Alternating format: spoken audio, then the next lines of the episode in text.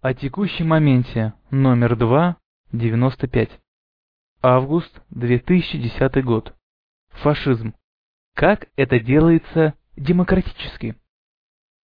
О том, как фашизация глобальной цивилизации осуществляется в наши дни под лозунгами соблюдения и защиты прав человека или ликбез по социологии и правоведению для правящих юристов и избирателей. Настоящая записка продолжает и развивает освещение проблематики, которой была посвящена аналитическая записка ВП СССР 2001 года «Большевизм в Богодержавии. Единственное лекарство от фашизма». Оглавление. Первое. Человек и фашизм. Суть того и другого. 1.1. Человеки и человекообразные. 1.2. Фашизм. Второе. Фашизация. Одномоментная либо ползучая. 2.1. Одномоментная фашизация. 2.2. Справедливость либо несправедливость. 2.3. Ползучая фашизация. 2.4. Марионеточная тирания юристов против диктатуры совести. 2.5. Педагогическая практика как инструмент фашизации. Первое. Человек и фашизм. Суть того и другого. 1.1. Человеки и человекообразные. Начнем с того, что понимание большинством обывателей и профессиональных социологов и политологов социального явления, именуемого словом фашизм, как террористического режима, подавляющего или уничтожающего тех, кто не поддерживает государственную власть, некой олигархии и ее официальную идеологию, а также и тех, кто назначен ее кукловодами и вдохновителями на роль носителей мирового зла, не соответствуют сути этого социального явления, сути нравственно-психологической как индивидуально-личностной, так и коллективной. Понимание сути фашизма как системы организованного человека-ненавистничества невозможно без понимания сути человека, то есть без выявления тех особенностей, которые отличают человека состоявшегося от человекообразных индивидов, не состоявшихся в качестве человека, хотя и принадлежащих биологическому виду человек разумный, а также и без выявления тех особенностей, которые отличают вид человек разумный во всех его расах от животных видов в биосфере Земли. Главное отличие человека от животных видов биосферы Земли состоит в том, что организация психики взрослой особи вида человек разумный генетически не запрограммирована однозначно. Взрослая особь вида человек разумный может быть носителем одного из четырех базовых типов строя психики, более или менее устойчивых в процессе взаимодействия индивида с потоком обстоятельств. Животный тип строя психики характеризуется тем, что все поведение подчинено инстинктам, и им служат все способности индивида, включая знания, навыки и творческий потенциал. Тип строя психики зомби биоробот характеризуется тем, что инстинкты подчинены программам поведения, которые были внедрены в его психику обществом, пока он рос, и из алгоритмики которых индивид самостоятельно выйти не может в силу разного рода причин. Демонический тип строя психики характеризуется тем, что индивид живет по принципу «что хочу, то и ворочу», отвергая Божье водительство либо бессознательно, либо осознанно. Человечный тип строя психики – это свобода, понимаемая как аббревиатура, совестью, водительство, Богом, данное, иными словами, Человечный тип строя психики – диктатура совести на основе веры Богу, а не веры в Бога, то есть жизнь в диалоге с Богом при осознанном исполнении своей миссии в русле Божьего промысла. Демонический и человечный типы строя психики невозможны без наличия воли, понимаемой как способность подчинять самого себя и течение событий вокруг осознанной индивидом целесообразности. При наличии воли они отличаются тем, что человечному типу строя психики свойственна вера Богу. Она – его основа наряду с совестью, а демоническому типу строя психики вера Богу не свойственна, хотя демон может верить в Бога. Еще один тип строя психики люди породили сами. Его можно назвать опущенной в противоестественность. Он характеризуется тем, что люди систематически употребляют разного рода природные и искусственно созданные вещества, под воздействием которых искажается естественная, генетически запрограммированная физиология их организмов, вещественного тела и биополя, что искажает их чувства, интеллект, опосредованно через интеллект и физиологию нравственность, а также и психическую деятельность в целом. Во многих случаях употребление такого рода веществ калечит генетический механизм, оказывая вредоносное воздействие на потомков.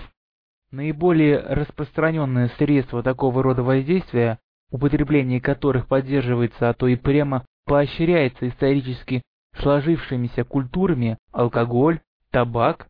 Последнее время к этому добавилась тенденция к легализации марихуаны и некоторых других наркотиков.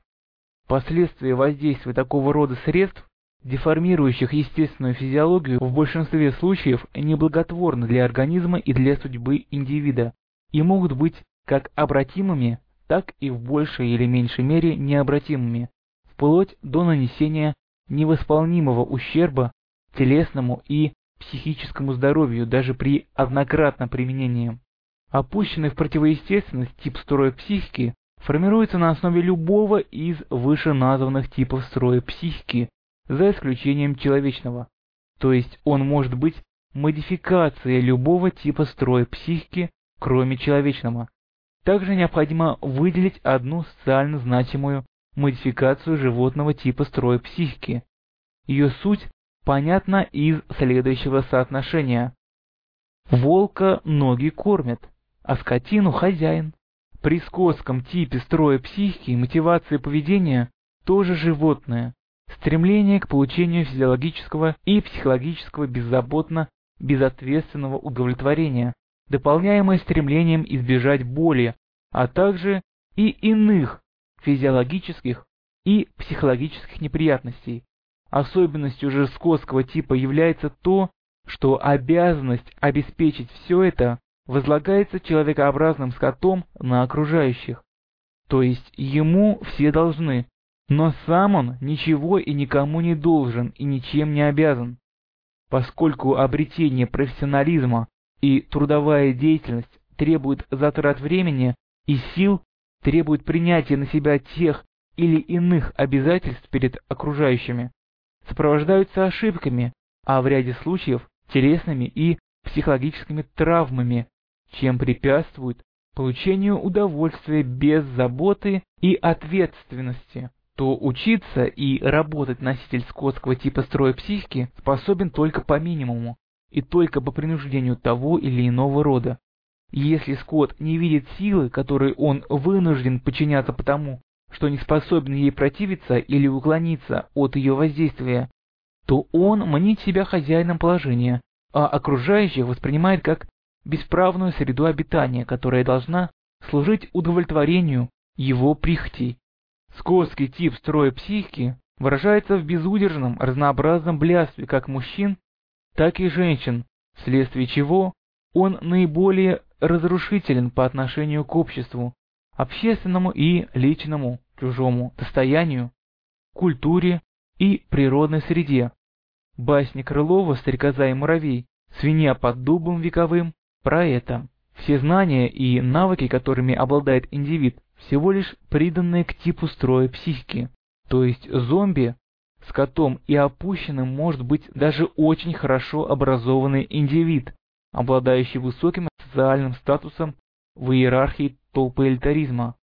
Тип строя психики взрослого индивида, преобладающий устойчивый в меняющихся обстоятельствах его жизни, продукт воспитания. Недостижение индивидом достаточно устойчивого под воздействием обстоятельств человечного типа строя психики к началу юности – результат остановки или извращенности его личностного развития в более ранние периоды жизни, начиная от момента зачатия, а в период раннее зачатия греховность родителей запечатлевается в родовом духе и в хромосомном наборе их сперматозоидов и яйцеклеток, и вследствие этого ее последствия передаются потомкам по наследству. Так греховность родителей создает предпосылки к тому, чтобы родившийся ребенок остановился или извратился в своем личностном развитии, не достигнув человечного типа строя психики. Эти наследуемые детьми неблагоприятные предпосылки называются первородный грех, который, вопреки мнению христианских церквей, не смывается в крещенской купели. Однако греховное родовое наследие может быть преодолено в процессе воспитания и последующего самовоспитания представителей новых поколений рода. Еще раз для верхоглядов, которые и так все знают, включая концепцию общественной безопасности КОБ, а также и для забывчивых и недогадливых. Первое. Тип строя психики индивида может меняться на протяжении его жизни, как под воздействием жизненных обстоятельств, то есть непроизвольно, в том числе и по нескольку раз на день, так и в результате его целенаправленной работы над собой, и даже на основании приведенного выше краткого изложения вопроса о типах строя психики. Каждый индивид, не являющийся патологическим идиотом, способен осознать, при каком типе строя психики он действует в настоящий момент времени или действовал в тех или иных памятных ему ситуациях. И осознав это, он способен понять, что ему надо делать, чтобы стать человеком. Второе, поэтому концепция общественной безопасности не предполагает ни одноразовых, ни периодических экзаменов и сертификации индивидов на предмет выявления типа строя психики и наделение каждого правами, соответствующими его типу строя психики, выявленному сертифицированными аудиторами.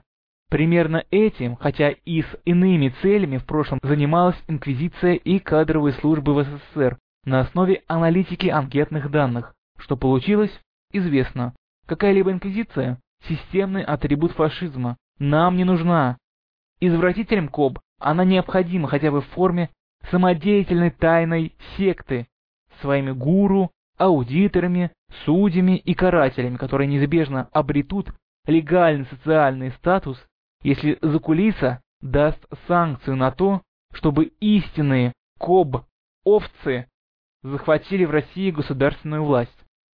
Третье, в силу того, что каждый человек неповторим, особенности его личностной психологии уникальны, то хотя и есть общие принципы, но нет общих рецептов выявления и разрешения личностных проблем на пути к достижению человечного типа строя психики, как основы для дальнейшей жизни, поэтому каких-либо партийных школ, ашрамов и Академии управления процессом преображения индивида в человека КОБ не предполагает, поскольку все это инструменты более или менее эффективного зомбирования человека в целях фашизации общества. Каждый должен пройти свой путь от того, что он есть, к человеку, состоявшемуся сам, на основе своей веры Богу, своим путем осмысления жизни и себя в ней, своей волей в Божьем водительстве. Это возможно, поскольку нечто человеческое не чуждо всем, вне зависимости от того, какой бы тип строя психики, в том числе и опущенный, ни был бы наиболее устойчивым в жизни того или иного индивида. Культуры, в которых подавляющее большинство в них выросших не достигают человечного типа строя психики хотя бы к старости, дефективны, порочны, но таковы культуры всех региональных цивилизаций планеты – западной, библейской, русской, мусульманской, ведической и прочих. И только соотносясь с вышеизложенным можно выявить суть фашизма и понять, что фашизм характеризуется не государственно организованным террором в отношении плохих, не идеологией как таковой, и уж тем более не символикой. 1.2. Фашизм. Фашизм – это один из типов культуры общественного самоуправления, возможно, исключительно в толпоэлитарном обществе, в котором есть те или иные стандарты ранжирования личностей, определяющие индивидуальный социальный статус и нераздельно связанные со статусом реальные права и обязанности каждого. Суть фашизма как такового, вне зависимости от того, как его называть, какими идеями он прикрывается и какими способами осуществляет власть в обществе, в активной поддержке толпы маленьких людей по идейной убежденности их самих, системой злоупотреблений властью элитарной олигархией, которая представляет неправедность как якобы истинную праведность, и на этой основе извращая миропонимание людей, всею подвластной ей мощью культивирует неправедность в обществе, препятствуя людям состояться в качестве человека. Под разными предлогами всею подвластной ей мощью подавляет всех и каждого, кто сомневается в праведности ее самой и осуществляемой ею политики, а также подавляет и тех, кого она в этом заподозрит, подчас без каких бы то ни было к тому реальных оснований и предпосылок. Толпа же, по определению Белинского, собрание людей, живущих по преданию и рассуждающих по авторитету, то есть толпа множество индивидов, живущих бессовестно, и неважно, выступает ли правящая олигархия публично и церемониально, превозносясь над обществом, либо превозносится по умолчанию, публично изображая смирение и служение толпе, именуя ее народом, либо действует скрытно, уверяя общество через свою периферию в своем якобы несуществовании и, соответственно, несуществованию своей бездеятельности, в результате которой все в жизни общества течет якобы само собой, а не целенаправленно по сценариям концептуально властных кураторов олигархии.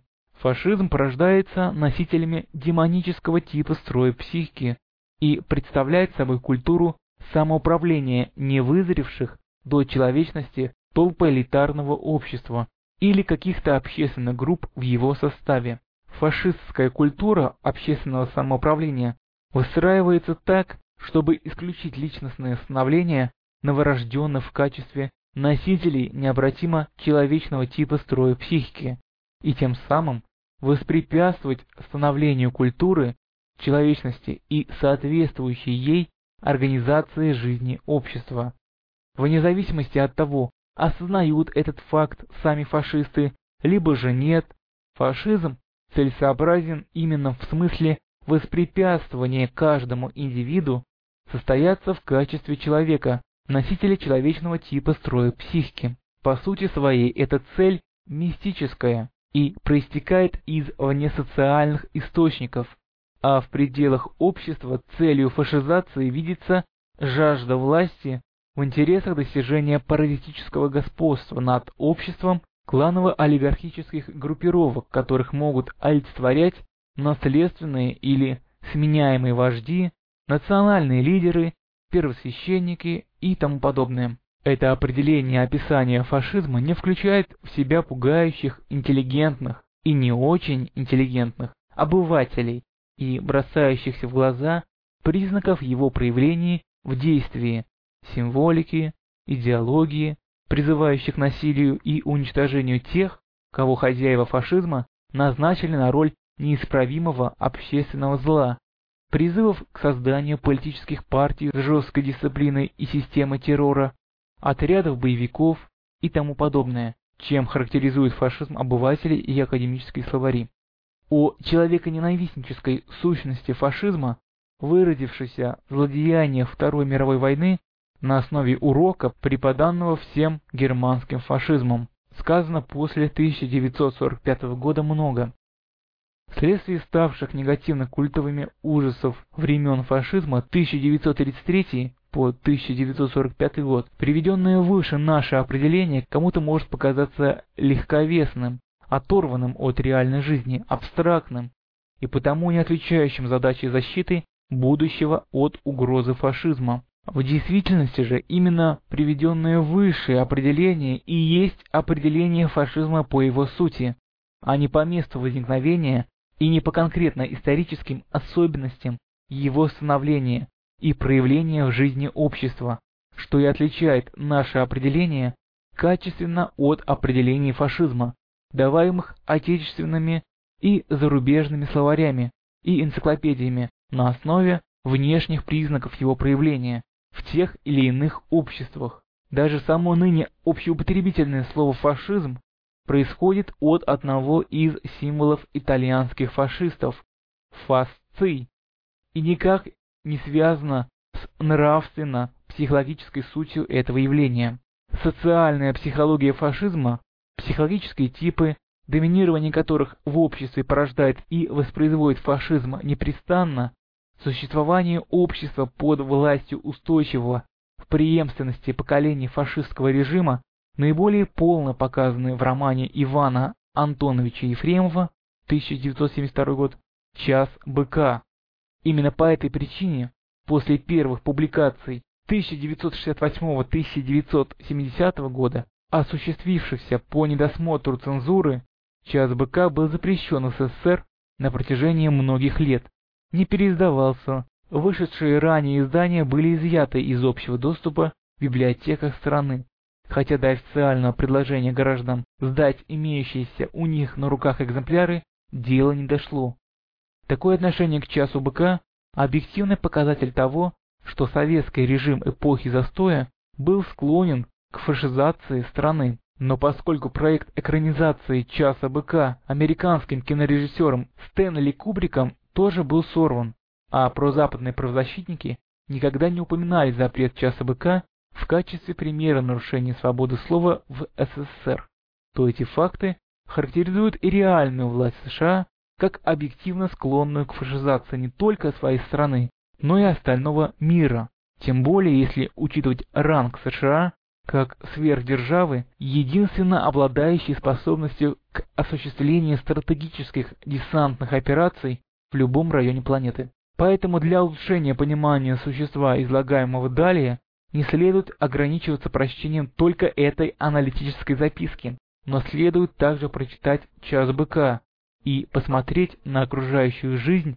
через призму психологии личности каждого из его персонажей, принадлежавших к разным социальным группам фашистского общества, вымышленной Ефремовым планеты Торманс, не говоря уж о том, чтобы постараться посмотреть на жизнь Земли с позиции человека такого, каким человек должен стать по предопределению Божьему, и какой идеал Ефремов постарался представить в романе в лицах членов экипажа земного звездолета, прилетевшего на Торманс.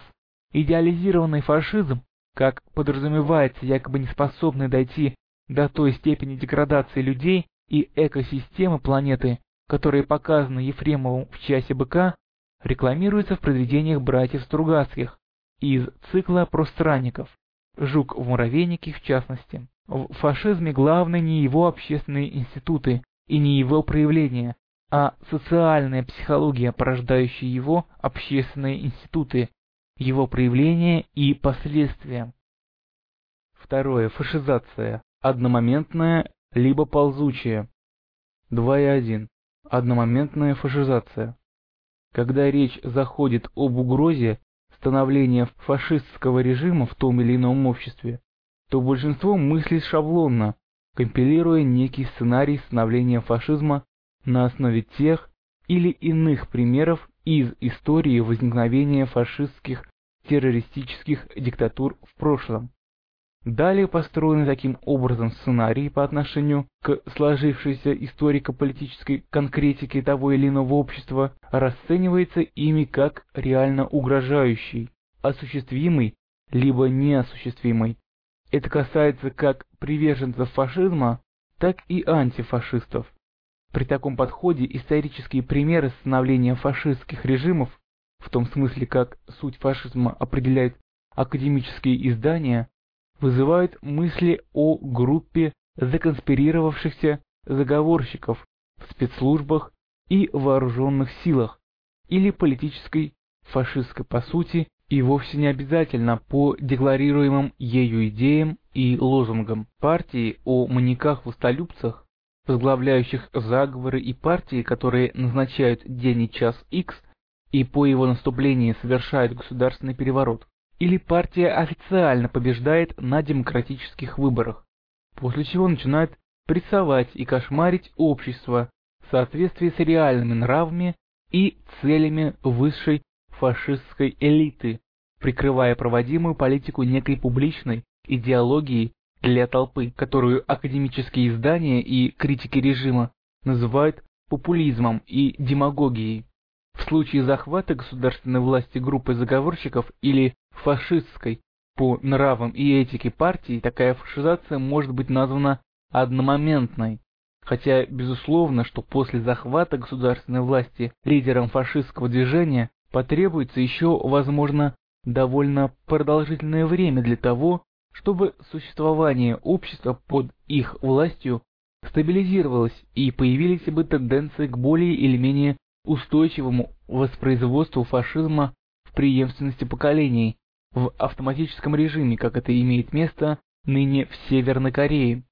Собственно, в этот период стремления режим к стабилизации положения и происходит большинство актов насилия и беззакония, которые и называются уже своим фашизмом. И если режиму удается достичь стабилизации, политические репрессии перестают быть массовыми, и потому режим может представлять их как обычную уголовщину или как единичное проявление антисоциальной деятельности отдельными отщепенцами. И в своем большинстве фашисты мечтают о такой одномоментной фашизации и работают на ее осуществление, а антифашисты, реальные и мнимые, со своей стороны опасаются именно ее и пытаются ее предотвратить и ей противодействовать. Но рецепт становления фашистского режима и рецепты противодействия становлению фашизма, появляемые на основе шаблонного мышления при описанном выше подходе, не будут обладать качеством универсальности, поскольку исходят не из сути явления фашизма и его целей в смысле определенном в разделе 1.1, а из реальных или мнимых проявлений этой сути в тех или иных конкретных историко-политических обстоятельствах. Кроме того, в силу неуниверсальности такого рода рецептов, как становление фашизма, так и борьбы с ним, они могут оказаться неработоспособными в реально складывающихся общественно-политических обстоятельствах, которые отличаются от тех, на основании анализа которых рецепты были выработаны. Что касается неработоспособности рецептов, направленных на становление фашизма, то и ладно, а вот неадекватность и недееспособность антифашистов в большинстве случаев является фактором, способствующим успеху фашизации общества, чему стали примерами обстоятельства захвата государственной власти в Германии кукловодами Гитлера и в СССР кукловодами Калики Ельцина. Но чтобы понять, что в действительности происходит в процессе фашизации общества, и может ли быть она осуществлена незаметно, без пугающих громких эффектов, как продолжительный процесс вне одномоментных сценариев, и как такая фашизация может быть осуществлена, практически надо обратить внимание на ряд обстоятельств и соотнести их с исторически сложившейся конкретикой того или иного общества, чем себя борцы с фашизмом, с реальным либо мнимым, обычно не утруждают. 2 и 2. Справедливость либо несправедливость. Во-первых, и фашисты, и антифашисты, многие из которых тоже являются фашистами, но приверженными фашизму иных идейных толков, в своем большинстве апеллируют к чувству справедливости людей, но при этом ни те, ни другие не понимают предопределенных свыше целей общественно-исторического развития и его движущих сил и алгоритмики. Историческая практика показывает, что, хотя несправедливость может быть успешно пресечена силой как в масштабе межличностных взаимоотношений, так и в масштабах государственных и глобальных. Однако силу невозможно насадить безраздельное, неискоренимое господство справедливости. Причина такого соотношения применения силы и результата в том, что несправедливость порождают сами же люди, не состоявшиеся в качестве человеков, носители человечного типа строя психики, а таких в толпо элитарных обществах подавляющее большинство, вследствие чего сила, изначально направленная против несправедливости, подавив или искоренив прежнюю несправедливость, сама становится служанкой несправедливости, либо новой, либо прежней, но сменившей маску. Но можно попытаться насадить силой и несправедливость, однако и для ее закрепления в качестве нормы существования общества в преемственности поколений требуется изменение нравственности и психологии, доминирующих в обществе, чтобы прежняя нравственность и психология остались в прошлом, а новые, став основой культуры, воспроизводили несправедливость в преемственности поколений в автоматическом режиме. Во-вторых, о справедливости объективно идеальной как о предопределенной свыше норме бытия человечества, и о справедливости историко-политической как о движении общества в его историческом развитии от его фактического бытия к этой норме. Фашисты не говорят и избегают изучения этого вопроса в конкретных исторически сложившихся обстоятельствах, но то же самое касается и подавляющего большинства реальных и мнимых антифашистов, вследствие чего антифашисты реальные и мнимые и становятся катализатором фашизации общества и становления фашизма. Также необходимо отметить, что справедливость историко-политическая всегда конкретна и связана с общим контекстом историко-политических обстоятельств, уже сложившихся и тенденций к тем или иным изменениям. Поэтому то, что справедливо в одном историко-политическом контексте, несправедливо в конкретике обстоятельств другого контекста, а то, что было справедливым на более ранних этапах общественно-исторического развития, становится историко-политически несправедливым сечением времени именно в силу объективности алгоритмики общественного развития. То есть справедливость историко-политическая приходящая и может становиться несправедливостью в течение более или менее продолжительного времени.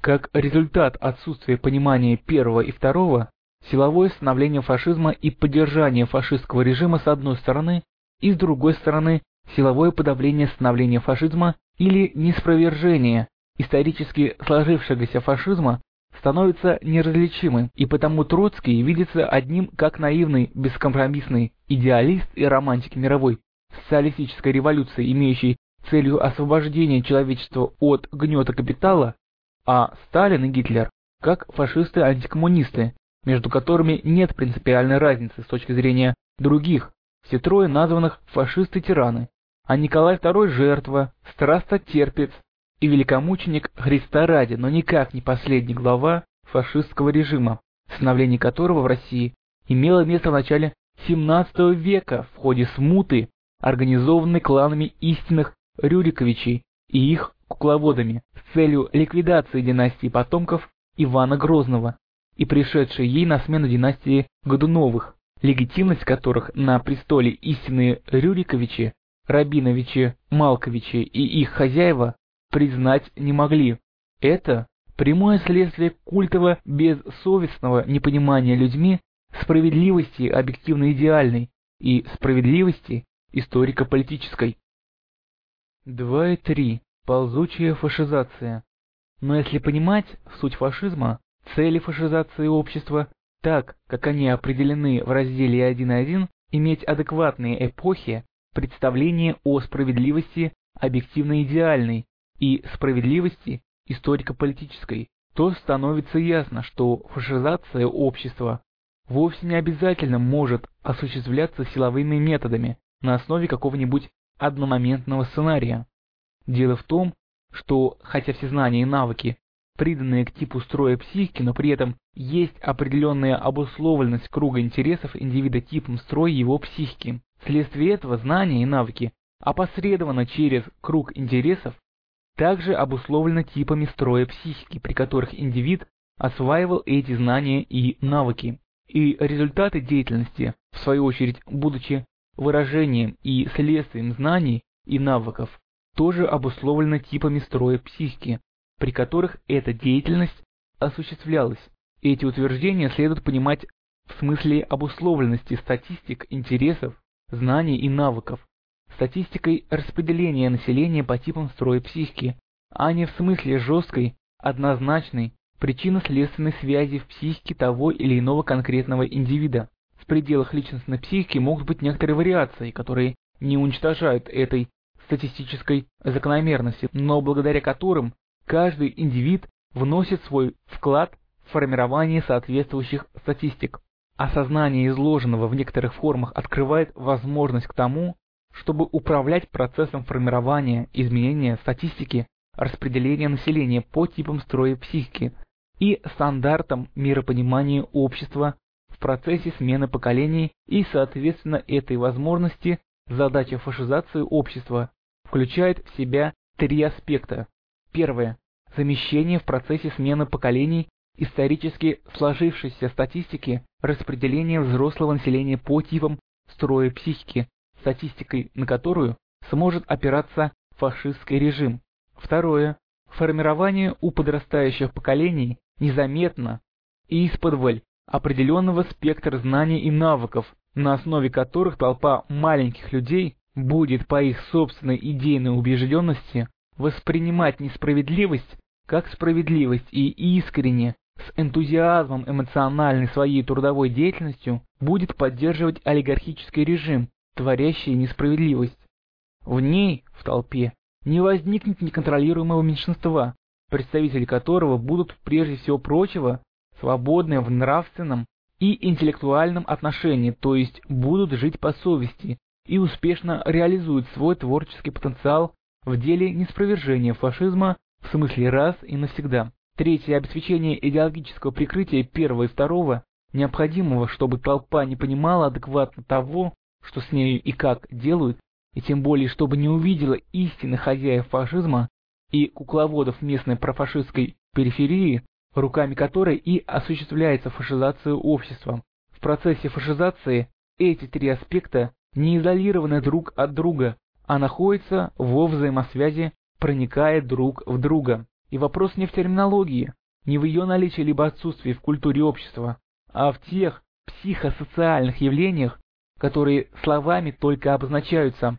По сути, это означает, что фашизация успешно осуществлялась во многих обществах и в те исторические периоды, когда не было соответствующей терминологии, а в наши дни, с появлением терминологии КОБ, мы просто можем описать этот процесс по сути, а не по внешним проявлениям, и более детально, нежели это было возможно, на основе понятийного аппарата культуры прошлых времен. Лозунгом фашизации по сути являются довольно широко известные строки. «Господа, если к правде святой, мир дороги найти не сумеет, честь безумцу, который навеет, человечеству сон золотой, поскольку в правду святую зачинатели фашистских проектов вывести человечество не стремятся, преследуя прямо противоположную цель, то выделенные нами слова – отговорка, назначение которой – оправдать и облагодарить выделенное продолжение искусственно навеянный безумный сон золотой.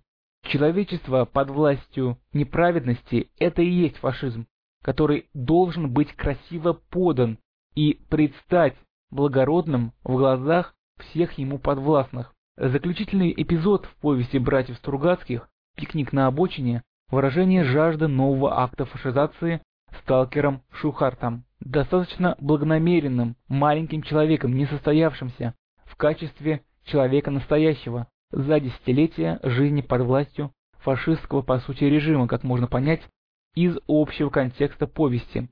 Он обращает молитву к таинственному шару, оставленному пришельцами, который, как верили персонажи повести, исполнял желание. Он только твердил про себя с отчаянием, как молитву. «Я животное, ты же видишь, я животное. У меня нет слов, меня не научили словам. Я не умею думать, эти гады не дали мне научиться думать.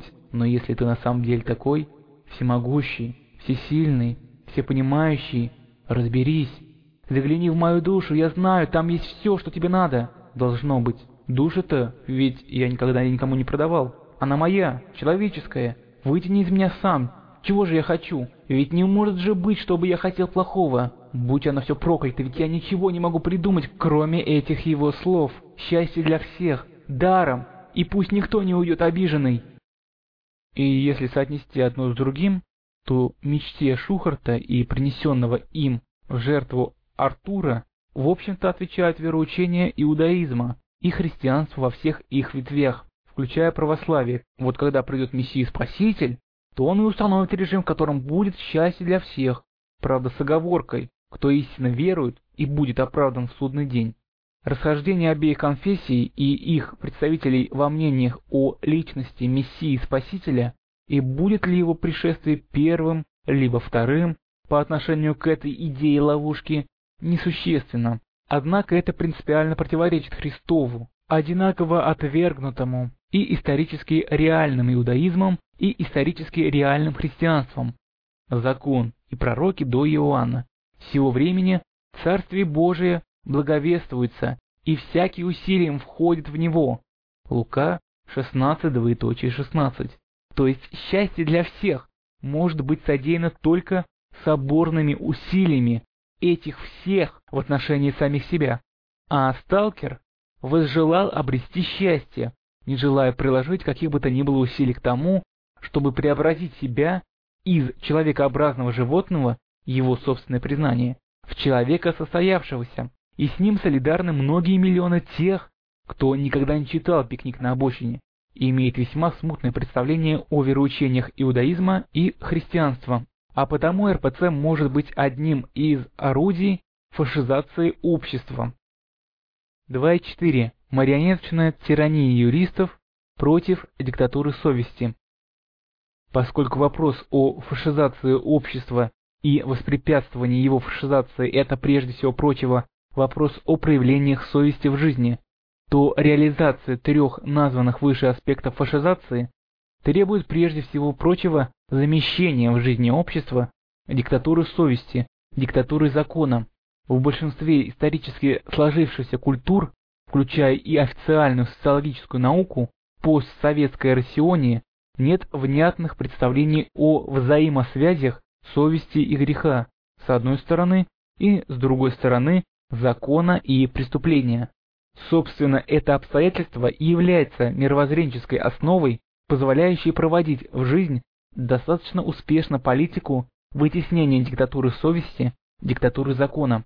Если с позицией достаточно общей теории управления войти в рассмотрение структуры писанного законодательства достаточно высокоцивилизованных обществ, то выясняется, всякое законодательство создается под определенную концепцию организации жизни общества, порождаемую носителями концептуальной власти, вследствие чего в законодательстве таких обществ можно выявить четыре составляющих. Обеспечение управления в стандартных ситуациях по господствующей над обществом концепции. Разрешение конфликтов частных управлений в пределах господствующей концепции защита управления по господствующей концепции от проявления в этом обществе концепций, несовместимых с господствующей, юридические шумы, управленческие бессмысленные законы, которые в зависимости от обстоятельств могут быть как полезными, так и вредными для общества, а большей частью служат для прокорма юристов на основе принципа «закон, что дышло, куда повернул, туда и вышло». Совесть – врожденное религиозное чувство, то есть чувство взаимосвязи души индивида с Богом, замкнутое на бессознательные уровни психики личности. Функциональное назначение совести в психике личности в диалоге сознания и бессознательных уровней психики, упреждающее уведомить индивида, что те или иные его намерения и проистекающая из них деятельность, в том числе и соглашательство с определенными мнениями и деятельностью других людей, греховны. Стыд уведомляет о том же, что и совесть, но уже после совершения индивидом дурных поступков, то есть после того, как он проигнорировал предостережение совести, либо после того, как добился того, чтобы совесть спала и не мешала ему жить. Совесть и стыд – это два средства, которые позволяют индивиду стать человеком. Если их подавить, получается человекообразная нелюдь, не способная стать человеком до тех пор, пока стыд и совесть не пробудятся вновь. Голоса совести и стыда – внутренние голоса психики. От прочих внутренних голосов психики в силу специфики, доводимой ими до сознания информации и ее источника, они легко отличимы тем, что не окрашены самодовольством, а также и озлобленностью на себя и других, хотя сообщаемое ими достаточно часто неприятно для самолюбия индивида с точки зрения личности, чья нравственность не отягощена серьезными пороками, закон обязан выражать праведность. И если идти от совести ко всем аспектам жизни общества и личности, то никаких противоречий между диктатуры совести и диктатуры закона быть не может, поскольку в этом случае, во-первых, в законодательстве выражается текущее понимание в обществе историко-политической справедливости по совести и, во-вторых, принцип, что не запрещено законом, разрешено. Все такого рода ситуации передает под высшую юрисдикцию совести, а юридические шумы устраняются по их выявлении, поскольку представляют собой реальную помеху управлению. Хотя то, что будет сказано далее, пустые слова для всех тех, кто забыл, что такое их собственный стыд и совесть, но реальная диктатура совести строже, чем диктатура закона, поскольку в ряде случаев обязывает к тому, к чему закон не обязывает, а кроме того, в случае, если закон направлен против справедливости, то диктатура совести обязывает не только приступить через закон, но и принять меры к устранению неправедного закона и выражающей его правоприменительной практики. Но если люди в некотором культурно-своеобразном обществе, в их большинстве, и в особенности представители сферы управления, давно забыли о том, как проявляются стыд и совесть в их собственной психике, то принцип диктатуры закона, преследование ему в правоприменительной практике, вырождается в марионеточную тиранию корпорации профессиональных юристов. Ее представители, следуя внутрикорпоративной этике и соблюдая внутреннюю дисциплину, иерархии корпорации без совести и стыда реализует принцип «закон, что дышло, куда повернул, туда и вышло», а в силу оторванности от остального общества и противопоставления корпорации ему, ее представители в правоприменительной практике не только игнорируют принцип, что не запрещено законом, то разрешено, но, злоупотребляя социальным и профессиональным монопольным статусом, прямо игнорируют однозначно понимаемые законы, включая и Конституцию государств, и принцип презумпции невиновности, обязывающий истолковывать любые недоказанности, сомнения и неоднозначности в законе в пользу обвиняемого. Поэтому слова «диктатура закона» в постсоветской Россионе в устах одних политиков и журналистов шизофренический бред, а в устах других – пиар, назначение которого – придать благообразный вид вполне реальной тирании марионеточной корпорации юристов без стыда и совести. Именно по этой причине сообщество юристов-лицемеров заинтересовано в том, чтобы жизнь общества была подчинена принципу диктатуры закона, без каких-либо оговорок о совести и стыде, а юридических шумов было побольше, поскольку только обладатели должностей, занятие которых требует юридического диплома, имеют монопольное право истолковывать шумы и прочие законы применительно конкретным житейским ситуациям в интересах индивидуального и общебюрократического корпоративного своекорыстия, а их идеал, чтобы простой гражданин, не получивший юридического образования, был бы юридически обязан совершать на работе и в быту как можно больше действий с привлечением юристов-профессионалов и прямой или косвенной оплатой их соучастия в его жизни. Поэтому не надо думать, что резкое увеличение в постсоветской России количества юридических факультетов с начала 90-х годов и общего количества студентов, обучающихся по юридическим и смежным с ними специальностям, всякие минагеры, проявление стихии рыночной, саморегуляции спроса и предложения на профессии. Это было всего лишь открытие шлюзов, чтобы поток бессовестного, не знающего истории и мало что способного понимать в жизни молодняка жаждущего высокого социального статуса и соответствующего уровня потреблятства, устремился получать юридическое образование и потом, войдя во власть, стал бы инструментом фашизации общества. Однако, чтобы общество влачило существование в таком режиме, необходимо несколько поколений самого раннего возраста учить тому, что главная обязанность индивида – соблюдать закон, подзаконные акты, все инструкции и наставления, выпущенные начальством, а также доносить на тех, кто нарушает закон, подзаконные акты, инструкции, следование закону и инструкциям даже в тех случаях, когда обстоятельства требуют их нарушить для пользы дела, ненаказуемо. Но достижение даже общественно полезного результата в деле путем нарушения инструкций, подзаконных актов, законов должно быть наказано, и тяжесть наказания должна определяться тем, какого уровня закон нарушен.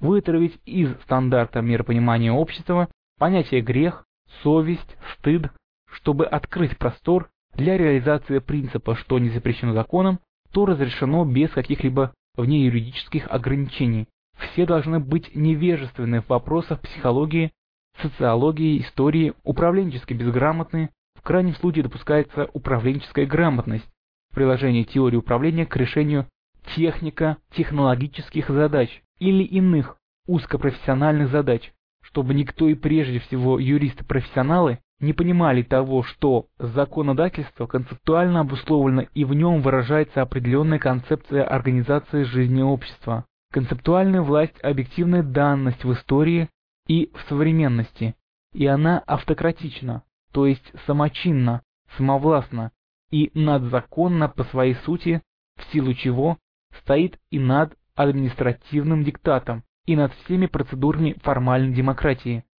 Концептуальная власть и порождаемая ею концепция нравственно обусловлены и соответственно выражают либо диктатуру совести, или же неправедность демонизма, безразличную либо прямо направленную против того, чтобы люди становились человеками. Только при этих условиях закон будет восприниматься толпой как нечто сакральное, а корпорация юристов без стыда и совести сможет обрести статус священства новой эпохи. Будет ли над диктатурой закона возвышаться фюрер, лидер нации, предстоятель, имам, кто-то возведенный в ранг совести нации и продолжающий заниматься каким-то своим делом вне структуры государственной и бизнес-власти и тому подобное. Это уже мелкие детали исторической конкретики. В связи с изложенным напомним, что еще до своего избрания президентом России Дмитрий Анатольевич Медведев, выступая на экономическом форуме в Красноярске 15 февраля 2008 года, поставил ряд задач, решением которых он намеревался заняться в случае избрания его главой государства. Первое из них, что подразумевает и наиболее высокую ее приоритетность, было названо преодоление правового нигилизма, и это продолжение политического курса кукловодов Б. Н. Ельцина в послании Федеральному собранию от 30 марта 1999 года. Россия на рубеже веков. Преодоление правового нигилизма как органов государственной власти, так и населения. Спичерайтерами Б. Н. Ельцина названо одним из ключевых звеньев борьбы с преступностью. Но о диктатуре совести, которые должны быть подчинены законотворчеству и диктатуре закона на протяжении всего времени существования постсоветской Россионии, никто из ее политиков и деятелей СМИ ничего не говорит и не устраняет из аппарата государственной власти и бизнеса тех, кто зарекомендовал себя бессовестностью и бесстыдством. В условиях толпы нравственная беспринципность как принцип – залог успеха в делании карьеры, и это одна из причин, по которой весь режим работает на остановление в России тирании юристов, их кукловодов и хозяев, что является одной из необходимых составляющих для успеха фашизации страны. Но искоренение совести и стыда из жизни общества – только одна из задач создания социальной базы фашистского режима, хотя это ключевая задача. И, соответственно, главная задача антифашистов – не дать фашистам открыть этим ключом бездну зла. Основа для этого в обществе есть. Даже Сергей Бабурин, чья совестливость вызывает у нас, мягко говоря, сомнения, в одной из программ телеведущего Познера «Вот такие времена» вынужден был напомнить участникам ток-шоу. Я еще раз говорю, национальной чертой у нас является жить по совести. Это действительно идеал, которым жива русская многонациональная цивилизация. И именно за убийство этого идеала и недопущение возрождения Святой Руси идет многовековая борьба. 2.5. Педагогическая практика как инструмент фашизации. Адольф Гитлер оставил после себя и педагогические заповеди. Первое.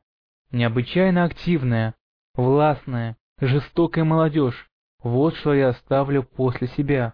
В наших рыцарских замках мы вырастим молодежь, перед которой содрогнется мир. В ней не должно быть ни слабости, ни нежности, я хочу видеть в ее взоре блеск хищного зверя. Второе. Нам не нужны интеллектуальные упражнения. Знание разрушительно для моей молодежи. По нашему мнению, молодой немец будущего должен быть стройным и ловким, резвым как борзая, гибким как кожа и твердым как круповская сталь. Если соотноситься с потребностями воспроизводства более или менее функционально дееспособной структуры толполитаризма, то первая заповедь относится к воспитанию и образованию управленческой элиты, а вторая – к воспитанию и образованию всей прочей толпы, подвластной хозяевам фашизма. Однако Гитлер не был первопроходцем в том, что целенаправленно искалечить нравственность, миропонимание, интеллект и личностную культуру психической деятельности целого поколения и, как следствие, возможно, что и многих последующих поколений потомков. Но, к сожалению, он не оказался и последним. Первый в истории нынешней глобальной цивилизации текстуально зафиксированный процесс фашизации общества описан в Библии.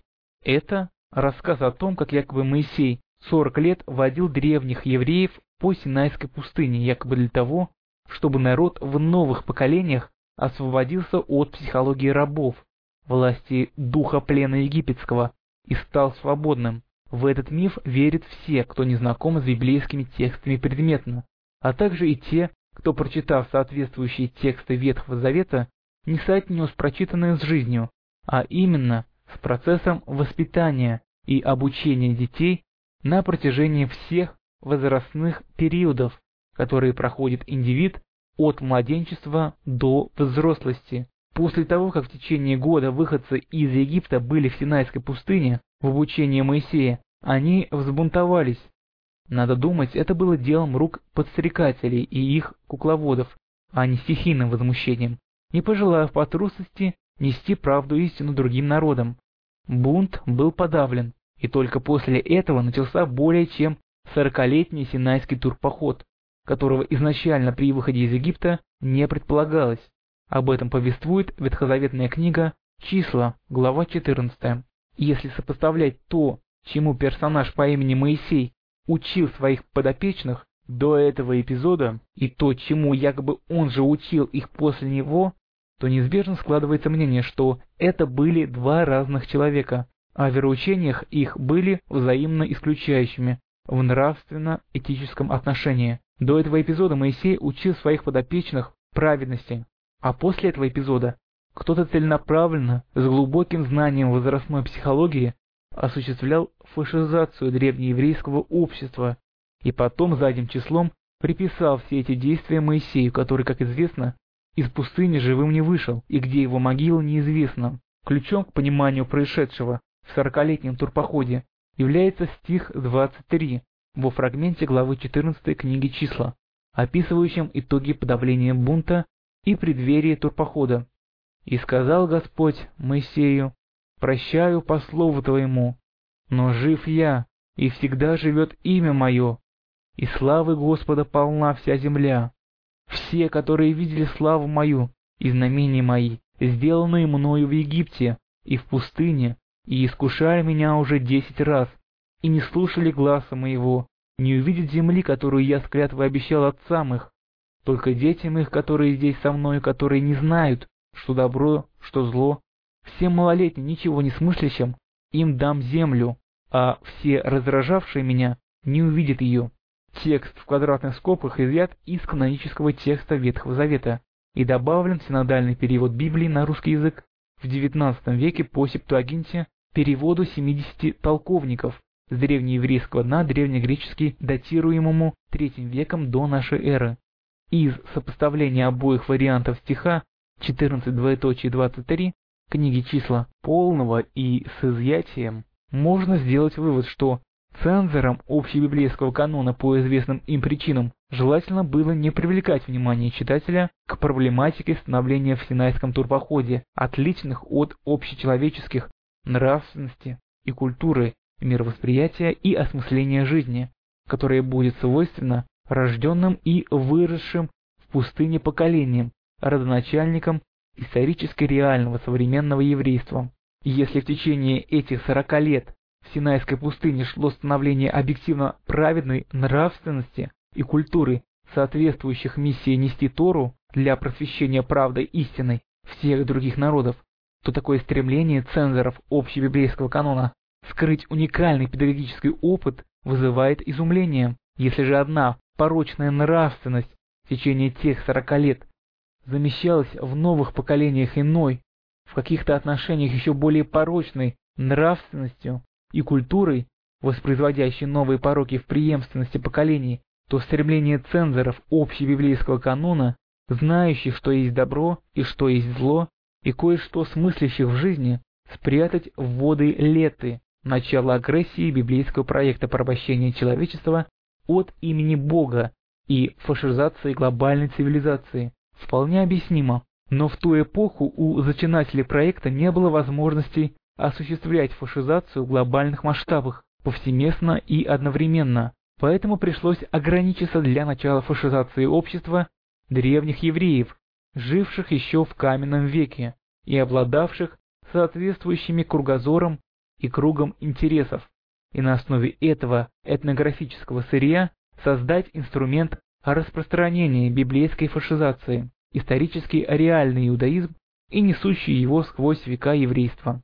Потом под нужды этого проекта их преемникам пришлось модифицировать христианство апостолов и наследие Мухаммада, а еще спустя тысячелетия с небольшим создать марксизм и гитлеризм.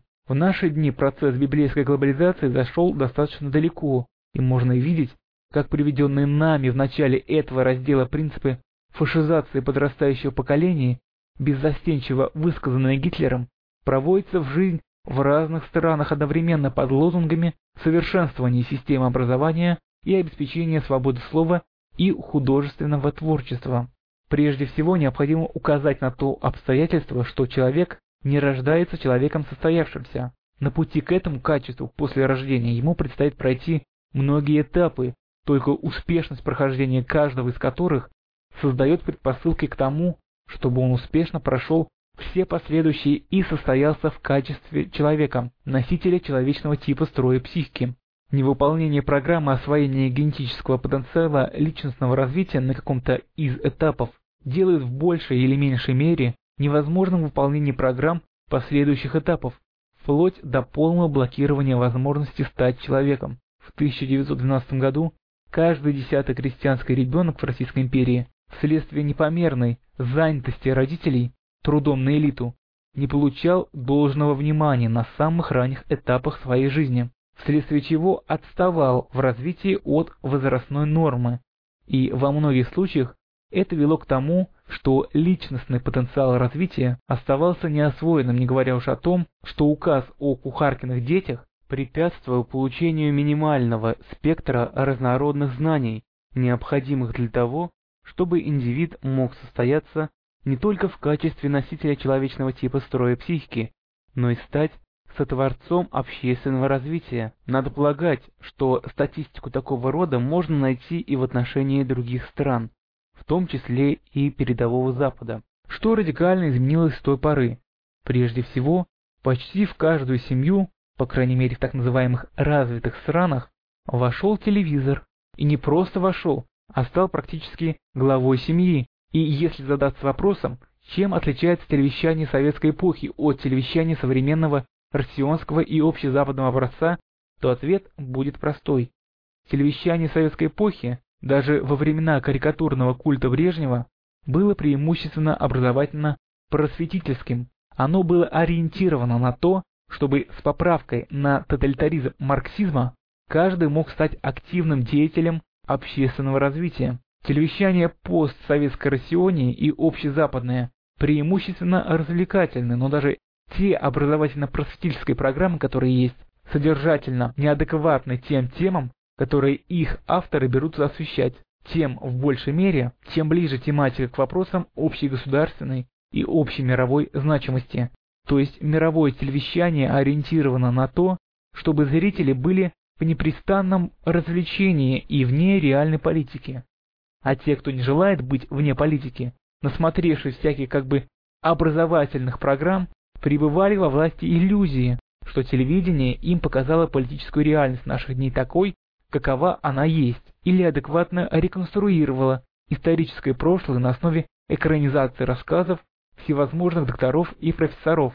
Но если индивид с позиции обретенного таким образом знания попробует войти в реальную политику, то будут неприятности либо у него самого, либо у тех, кто станет объектом политики, проводимой на основе такого рода знаний.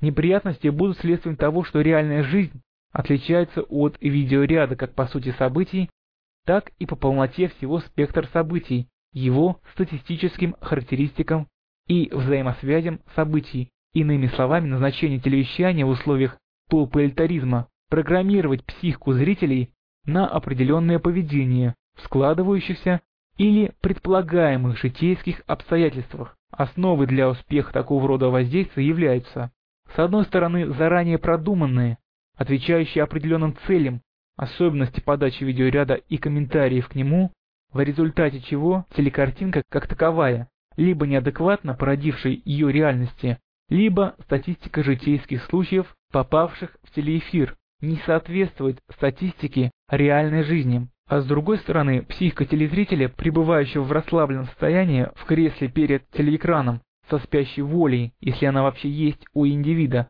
и отключенной от сознания общей картины мировосприятия, в сознании только телеэкран, алгоритмически аналогично операционной системе компьютера с выключенными брандмауэром, антивирусом, блокировкой, несанкционированной пользователем установки программного обеспечения в условиях целенаправленной хакерской атаки. Это касается подавляющего большинства взрослых, разве что за исключением тех немногих, которые смотрят телевизор, чтобы понять, как и в каких целях телевещание дурит голову толпе, то есть тех, у кого во время просмотра ящика дураков воля активна, картина мировосприятия подключена к сознанию, и экран только один из многих ее элементов, а кроме того интеллект работает, то есть активный брандмауэр, антивирусник, блокировка несанкционированной установки программ. Но дети и подростки проживают те возрастные периоды, когда они без переосмысления воспринимают все и подражают всему, что видят в мире взрослых, вследствие того, что они много еще не знают, адекватное мировоззрение еще не сформировалось, а личностная культура эффективного мышления еще не выработалась. И в эти периоды родительская опека не в смысле контроля и запрета, а в смысле разъяснения причинно-следственных связей и последствий, а также и совместных диалоговых размышлений о проблемах ребенка и мира, в котором он готовится жить, важнейший фактор защиты будущего детей от расливающих факторов культуры общества и его специфических субкультур. Если этот фактор устраняется тем, что родители чрезмерно заняты добыванием денег, поскольку на одну зарплату благодаря вредительской финансово-экономической политике государства семье не прожить, а на общение с детьми у них в результате этого нет ни времени, ни сил, или же вся семья охмуряется ящиком дураков, то детей воспитывает и образовывает телевизор, не говоря уж о том, что организм, как носитель психики, не развивается под гнетом гиподинамии, точно так же вследствие психической расслабленности при просмотре телепрограмм не развиваются и личностная культура чувств, интеллект и культура психической деятельности в целом. Они не развиваются даже в том случае, если телевещание носит образовательно-просветительский характер, а если оно носит развлекательно-расливающий характер, что характерен для постсоветского телевещания в рационе и мирового телевещания, это взращивание поколений, в своем большинстве не способных к осмысленному волепроявлению и творчеству, то есть взращивание толпы маленьких людей, социальной основы фашизма. То же касается и воздействия на личностное становление развлекалого в виде компьютерных игр, только оно еще более пагубно, поскольку, в отличие от телесюжета, вхождение в который для зрителя невозможно, игра строится на взаимодействии психики реальной личности с виртуальным миром игры, после чего многие игроманы оказываются не в состоянии разграничить искусственно созданные миры поработивших их игр с общим всем реальным миром. Вследствие этого изрядная доля игроманов становится психически неадекватными вплоть до того, что начинают представлять опасность для окружающих их людей в общем всем реальном мире, не говоря уж о том, что многие игры прямо направлены на формирование и взращивание нравственных пороков.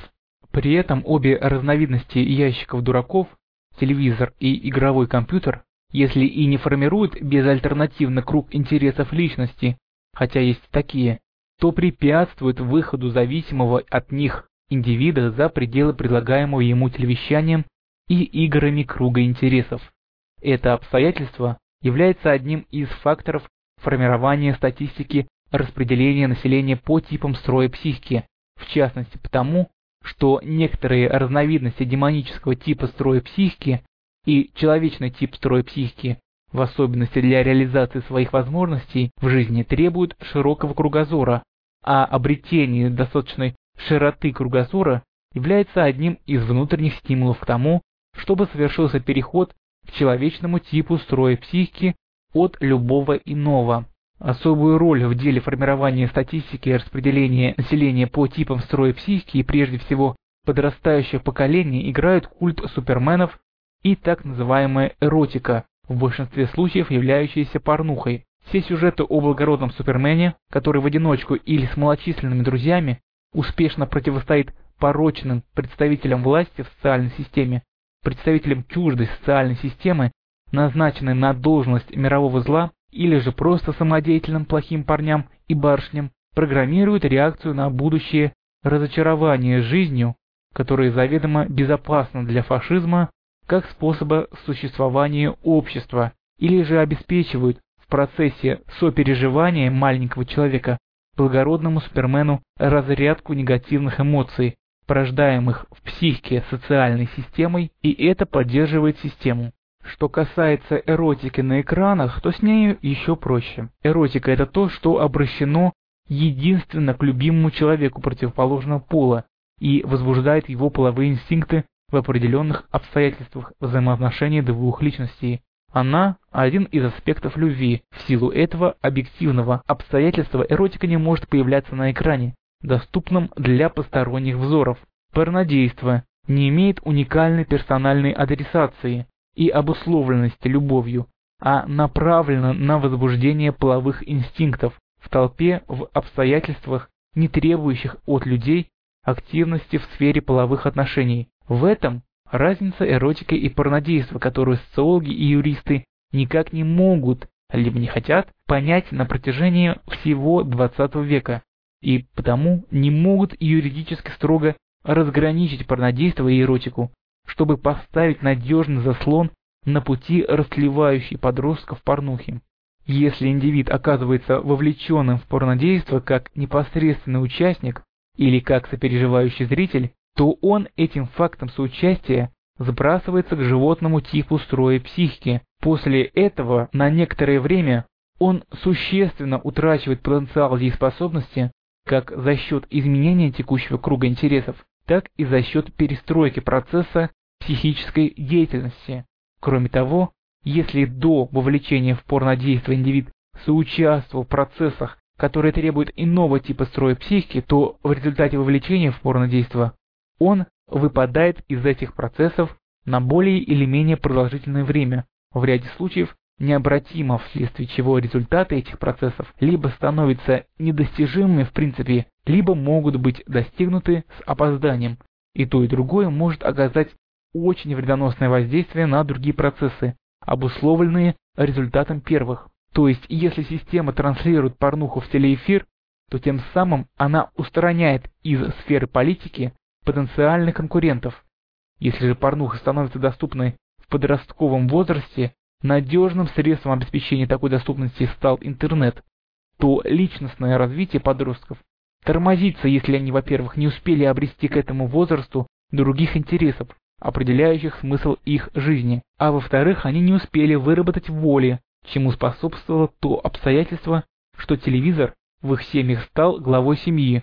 В наиболее тяжелых случаях оно останавливается либо извращается. Кроме того, порнозависимость – один из факторов, который препятствует созданию семей и способствует распаду семей, так или иначе возникших. Тема растления подрастающих поколений телевещанием периодически пробивается и в телеэфир. Но все завершается тем, что свобода слова и свобода творчества телевизионщиков священны. Гнусная порнография не разграничена юридически строго с благородным эросом, а разграничить их неразрешимая проблема.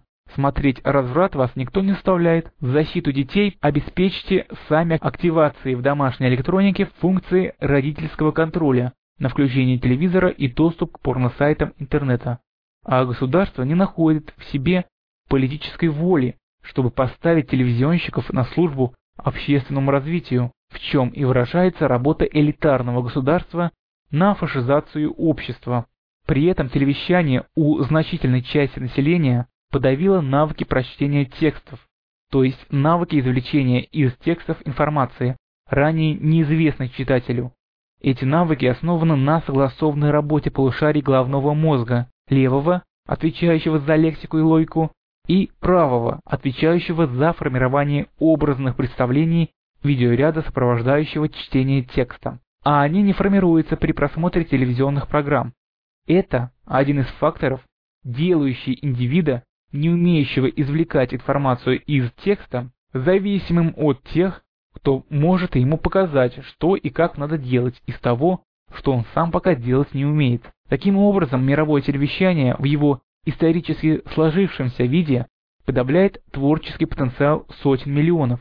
Кроме того, неумение извлекать информацию из текстов приводит к тому, что изрядная доля населения получает представление об истории и политике из всевозможных экранизаций, которые весьма далеки от своих текстовых прототипов и реально имевших место событий, не говоря уж о том, что идеи, и в особенности идеи социальной значимости, требуют лексического выражения, которое не способен заменить видеоряд. Так, видеоряд фильма Лени Рифеншталь «Триумф воли», кинохроника одного из съездов НСДАП, при этом название идеализирует фашизм, но будь фильм назван «Апофеоз безволия», это был бы один из наиболее сильных фильмов, обличающих порочность фашизма. Но может быть высказано возражение. Телевидение – это отдых от трудов. Развитие детей должна обеспечить школа. Взрослые вполне могут развивать и проявлять свою креативность на работе и в бизнесе. А вне школы и вне работы пусть отдыхают, в том числе и у телевизора, имеют право гарантированное Конституцией. Однако реальность наших дней такова, что в школу ребенок попадает уже после того, как его психику на протяжении нескольких лет дефицита родительского внимания утюжило телевещание известного толка. Кроме того, в ходе реформ системы образования, которые проводятся на протяжении последних нескольких десятилетий в Европе, в США, в России и в других странах, прослеживается одна и та же тенденция, в результате доминирования которой школа перестает быть школой, а превращается в специфический как бы досуговый клуб, действующий по месту жительства школьников, при процессе как бы обучения, но который решает совершенно иные задачи, не декларируемые в уставах и нормативных документах, определяющих функционирование учреждений якобы всеобщего образования. В настоящей записке мы не будем приводить выдержки из источников, названных в сноске, данные к предыдущему предложению, их анализировать и комментировать, а поясним обстоятельства, из которых проистекает именно такая тенденция к реформе всеобщего обязательного образования во всех странах мира. Широко известно высказывание английского философа Фрэнсиса Бэкона «Годы жизни 1561-1626» «Knowledge itself is power» «Знание по сути своей есть власть».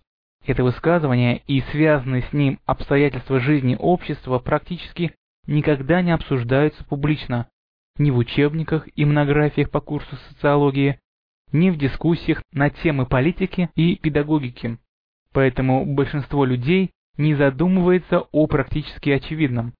Одним из генераторов толпы элитаризма является монополия на знания, прежде всего на знания социально-управленческого характера.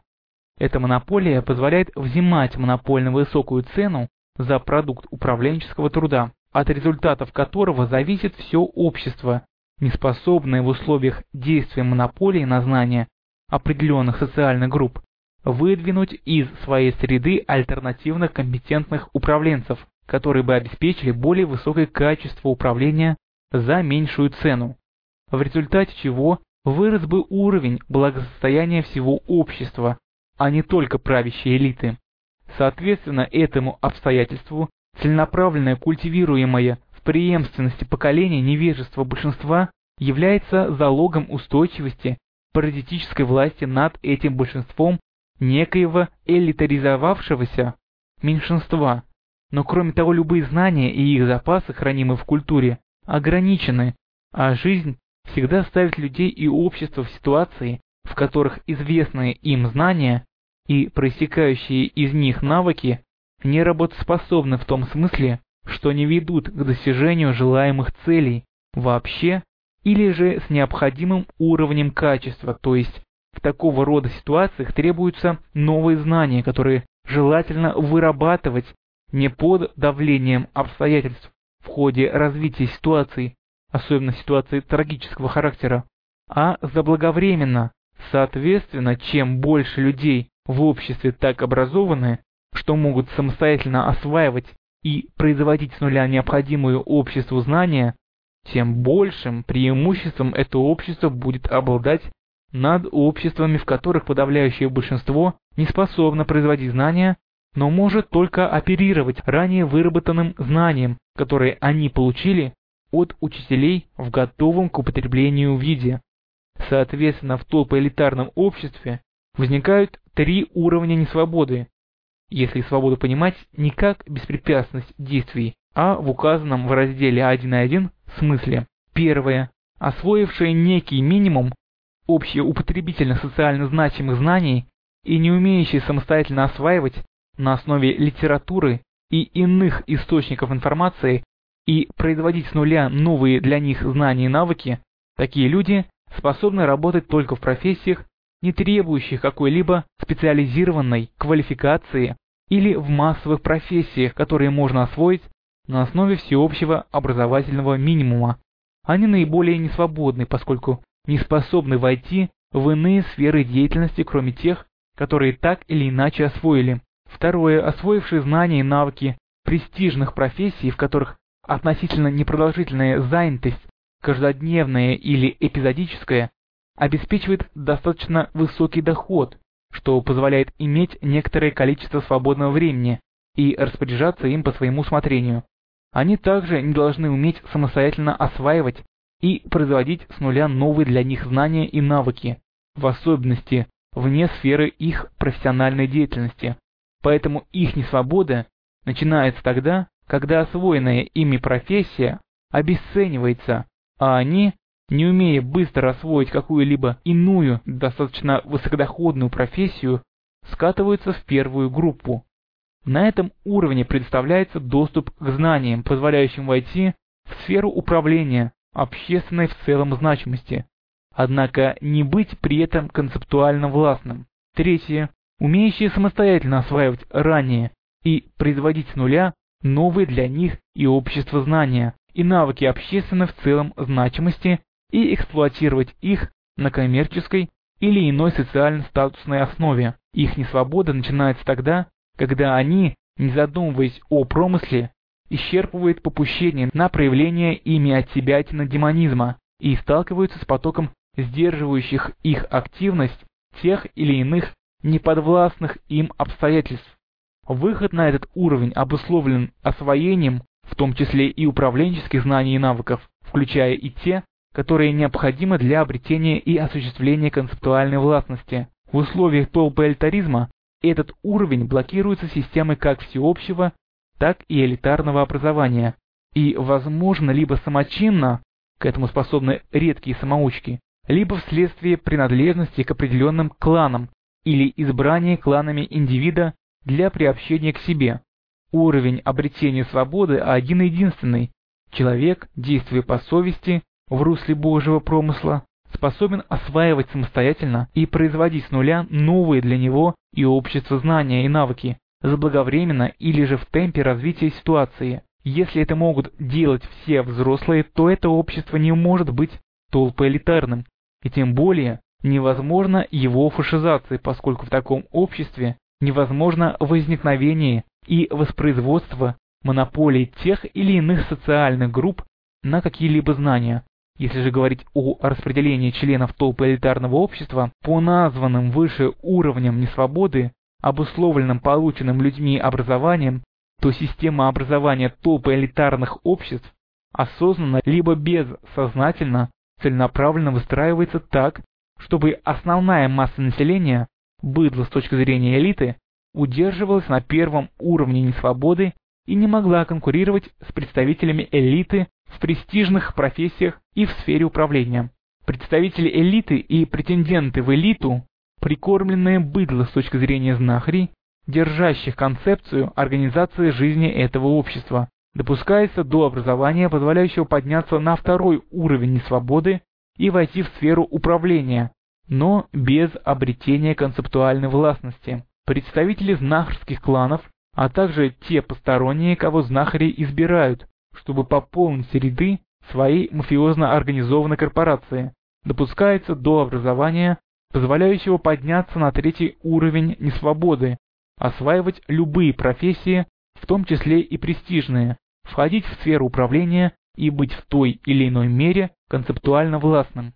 Но общество, не застывшее в неизменном виде явления, оно некоторым образом непрестанно изменяется. Естественно, историческое развитие обществ состоит в том, что монополия на знания в них становится все более слабой, а система всеобщего образования развивается в направлении, позволяющем всем подняться над тремя уровнями несвободы и выйти на единственный уровень свободы. Фашизация направлена на то, чтобы пресечь эту естественно-историческую тенденцию и построить систему образования так, чтобы искусственно удерживать общество в пределах трех уровней несвободы, варьируя при этом распределение населения и его общую численность в соответствии с перспективными и текущими потребностями знахарей, хозяев и заправил толпы элитарной социальной системы. В относительно недавнем историческом прошлом, в конце XIX – начале XX века, задача воспитания детей, в смысле выработки у них определенных нравственно-этических качеств, на основе которых строятся навыки поведения в обществе и общения с другими людьми, решалась институтом семьи. Образование в смысле освоения знаний и профессиональных навыков, позволяющих заниматься той или иной трудовой деятельностью в общественном объединении специализированного профессионального труда для подавляющего большинства населения было делом внутрисемейным. В большинстве стран, в том числе и в так называемых развитых, в тот период системы всеобщего обязательного образования не было. Та система внесемейного образования, осуществляемого профессиональными учителями, которая успела сложиться к тому времени, была платной и доступной только элите, а также и претендентам в элиту, достаточно состоятельным, чтобы оплатить образование, конечно, при условии, что в обществе не было сословно-кастовых ограничений, аналогичных указу о кухаркиных детях. То есть все общество пребывало в пределах двух первых уровней несвободы, за исключением знахарей, пребывавших на третьем уровне несвободы. Те, кто мог обрести свободу, были редкостными исключениями из общей нормы разного рода несвободы.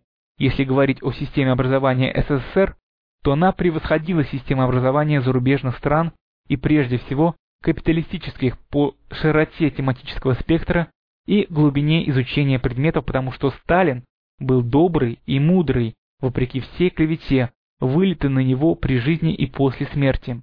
Ее превосходство было следствием того, что Сталин ориентировал систему всеобщего образования в стране на то, чтобы все, кто способен и желает учиться, выходили бы на третий уровень несвободы, включая и обретение концептуальной властности. Об этом он писал сам открыто. Необходимо, в-третьих, добиться такого культурного роста общества, который бы обеспечил всем членам общества всестороннее развитие их физических и умственных способностей, чтобы члены общества имели возможность получить образование, достаточное для того, чтобы стать активными деятелями общественного развития. Экономические проблемы социализма в СССР, издание 1952 года, Государственное издание политической литературы, страница 68. Однако выход на уровень свободы системы образования СССР не обеспечивал в силу тоталитарного господства марксизма с его культовым взращиванием атеизма. Однако это не вина Сталина, а данность той эпохи. Но она и не препятствовала в осуществлении такого прорыва тем, кто жил под властью диктатуры совести. То, что вы читаете этот текст, следствие именно такого характера системы образования СССР. сохранявшегося на протяжении нескольких десятилетий после убийства Сталина до того времени, пока уже в постсоветской Россионии реформаторы-демократизаторы не взялись за реформу образования. Если говорить о системе образования Третьего рейха, то за ней стояли глубокие педагогические, научно-исследовательские и инженерные традиции германской культуры, во многом действительно превосходившие педагогические традиции других европейских государств. Но кроме того, нацистский режим ориентировал систему образования на то, чтобы все немцы, кто был способен и желал учиться, вне зависимости от происхождения, при условии кровной принадлежности к этническим немцам, выходили на второй уровень несвободы, а целенаправленно отобраны для образования в системе СС на третий знахарский уровень, который в Третьем рейхе, в отличие от других стран Запада, был отчасти публичным. Вторая педагогическая заповедь Гитлера, приведенная нами в начале раздела 2 и 5, касалась тех, кто был не способен или же не имел желания учиться, в силу чего не мог выйти на второй уровень несвободы. Именно вследствие такого характера системы образования Третьего рейха Запад по завершении Второй мировой войны XX века на протяжении целого десятилетия осваивал научно-технический задел побежденных. Если говорить о развитии системы образования, то на основании сказанного выше оно может выражаться только в построении системы всеобщего обязательного образования, ориентированной на достижение уровня свободы и мотивирующей на гарантированное достижение этого результата всех, кому проблемы со здоровьем не мешают освоить образовательные программы. Однако вопреки такому объективному пониманию прогресса системы образования и реформы во всех странах идут в направлении воспроизводства в новых исторических обстоятельствах системы образования, удерживающей все общество в пределах трех уровней свободы. Суть изменений, происшедших в жизни цивилизованных обществ, в сопоставлении с тем, что было в конце XIX – начале XX веков, состоит в том, что семья во многом утратила функцию воспитания детей в указанном ранее смысле выработки у детей определенных нравственно-этических качеств, на основе которых строятся навыки поведения в обществе и общения с другими людьми. Рост производительности труда и объемов производства привел к тому, что быстрый научно-технический прогресс последних примерно 50 лет в силу плохо предсказуемого и плохо управляемого его характера и последствий стал проблемой для знахарских кланов и заправил глобально элитарной системы. Эти обстоятельства и диктуют требования к общедоступному образованию, которые выражаются в реформах систем образования в разных странах мира. Однако мотивацию к проведению именно таких реформ заправила система объясняет какими-то иными причинами, а представители правящих элит в силу текстуально-книжного образования второго уровня свободы, полученного ими, не могут сами выявить и понять истинные цели проводимых их руками реформ. Главной задачей системы образования в наши дни стало воспитание пресловутой толерантности, способности воспринимать в общении и взаимодействии окружающих такими, каковы они есть, и не пытается учить их жить по-своему, либо прессовать их за то, что они живут иначе. С точки зрения заправил библейского проекта, кто и как живет, чему и как его учить жить, за что и как его прессовать, это не вашего ума дело. Это компетенция знахарей, пребывающих на третьем уровне несвободы и хотя бы отчасти концептуально властных. Ваше дело соблюдать законы и инструкции и жить в рамках диктатуры закона, установленной для вас концептуальной властью. Соответственно, воспитание пресловутой толерантности и обязательной бездумной законопослушности и преклонение перед юристами стало главной задачей, которую должна гарантированно решать школа по завершении реформ. Задача образования – обучение знаниям и навыкам – отошла на второй план, хотя в конце XIX века и на всем протяжении XX века до обрушения СССР именно она была главной задачей школы. Кроме того, поскольку для заправил библейского проекта быстрый научно-технический прогресс стал проблемой, а достигнутый уровень развития систем производства позволяет обеспечить сытый достаток и определенный комфорт населению развитых стран, поскольку лишнее население уничтожается экономическим и иными видами несилового геноцида, эпидемии, поощрения гомосексуализма, сексуальной свободы и индивидуальной жизни без создания семьи и тому подобное, то нет потребности и в большом количестве высокопрофессиональных рабочих, инженеров, врачей, исследователей и тому подобное. Поэтому перед создаваемой системой образования задача дать как можно более совершенное в аспектах широты тематического спектра и глубины образования как можно более широкому кругу людей, а тем более задача освоения всеми познавательно-творческого потенциала не стоит. Более того, перед заправилами библейского проекта стоит совсем другая задача, куда и как безопасным для себя и экосистемы Земли образом слить избыточный по отношению к требованиям заправил системы творческий потенциал населения. И поскольку самое страшное и эффективное рабство, когда рабы не осознают своего невольничьего положения, то желательно удовлетворить и мечту уймы маленьких людей, которую почти точно выразили братья Стругацкие, устами Артура и Шухарта в пикнике на обочине. Счастье для всех, даром, и пусть никто не уйдет обиженный. В умолчаниях у Стругацких осталось, и никаких осмысленных усилий к личностному развитию и творчеству с нашей стороны.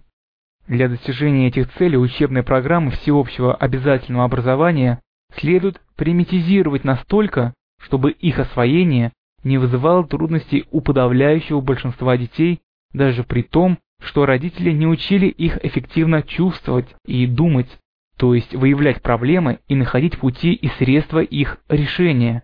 И при том, что никто не намеревается их этому учить в общеобразовательной школе. Заодно налагается запрет на принуждение детей к учебе, хотя в школу ходить они обязаны в целях выработки толерантности и бездумной законопослушности. Эталон демократии – США. Их заправилы поняли, что строить школы экономически выгоднее, чем строить тюрьмы, куда неизбежно попадает молодежь, не посещая школу. Так, в современной цивилизации в соответствии с целями ползучей фашизации изменилось и основное предназначение бывшего храма науки – школы.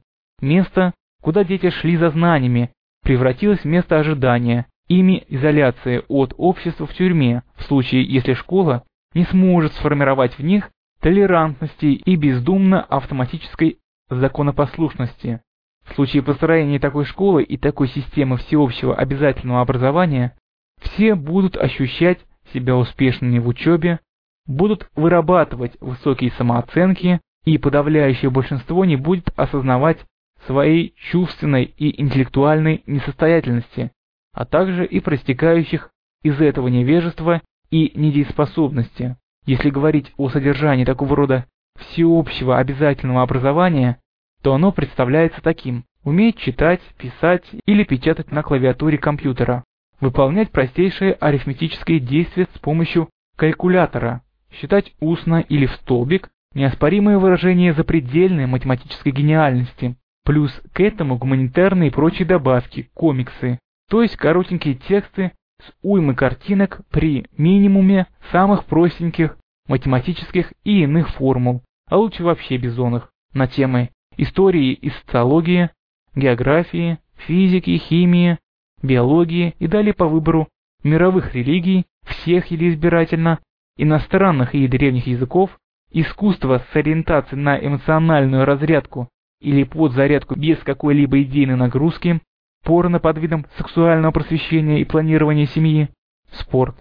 В итоге, по окончании учебы, по такого рода программе всеобщего обязательного образования, те, кто кое-как смог освоить предлагаемый минимум, смогут сразу после школы трудоустроиться по профессиям, не требующим освоения какой-либо серьезной специальной квалификации типа официант, уборщик, охранник, принеси-подай и тому подобное. Либо уйти в отрасли шоу-бизнеса, производящего всякое развлекалово. Достигнутый уровень производства и при их минимальной зарплате в такого рода профессиях позволит обеспечить им существование, не вызывающее озлобленности, тем более если зарплату дополнить социальными пособиями, не связанными с трудовой деятельностью, то это обеспечит зависимость таких скотов, характеристик по типу строя психики, от системы и покорность ей. Середнячки на основе действительно освоенного ими минимума смогут продолжить образование в разного рода учебных центрах, типа профессионально-технических училищ, где они получат профессии, требующие какой ни на есть интеллектуальной развитости, способностей и навыков действительно осваивать знания и профессиональные навыки. Те, кто действительно играющий оказался способен освоить этот минимум, смогут поступить в вузы, где столкнутся с настоящей и очень жесткой системой действительного обучения, в которой одни получат реальные знания, которые позволят им войти в престижные профессии и стать пресловутым средним классом или даже приобщиться к элите, а другие, кто не сможет проявить самообладание, необходимого для серьезной учебы, вылетят из вузов и либо деградируют под воздействием такого стресса, либо займут свое место в социальной иерархии на более низких ступенях, чем те, которые доступны обладателям вузовских дипломов и в особенности дипломов наиболее престижных вузов, готовящих управленческую элиту. По окончании вузов те, кто станет разработчиками техники и разного рода организационных процедур общества, будут вынуждены наращивать степень автоматизации технических систем и осуществления организационных процедур для того,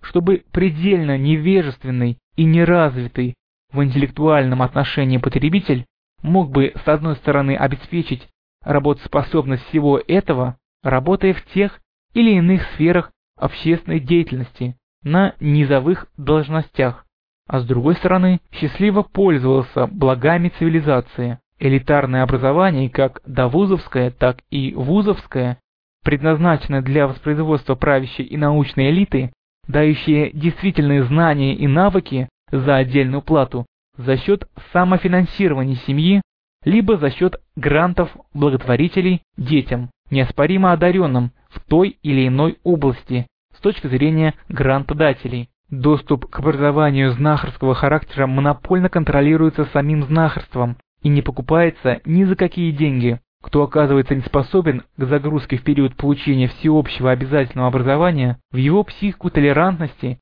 и автоматически бездумной законопослушности в таком социальном окружении, вынужден будет подчиниться системе и жить как все. Если он не подчинится, то перед ним система оставляет два пути либо суицид, возможно растянутый во времени алкогольно-наркотический, либо в тюрьму, в случае если его образ жизни будет разрушать идиллию общества всеобщей толерантности, диктатуры закона и проистекающего из них счастья для всех, и почти что даром ценою несостоятельности в качестве человека. Но ведь это эфемерная мелочь с точки зрения желудочно, сексуально и потребляцки удовлетворенного экземпляра вида человека разумной, так и не состоявшегося в качестве человека. Но Бог не безразличен к тому, что происходит на земле, и не все люди мечтают о потребляцком счастье для себя и всех такой ценой.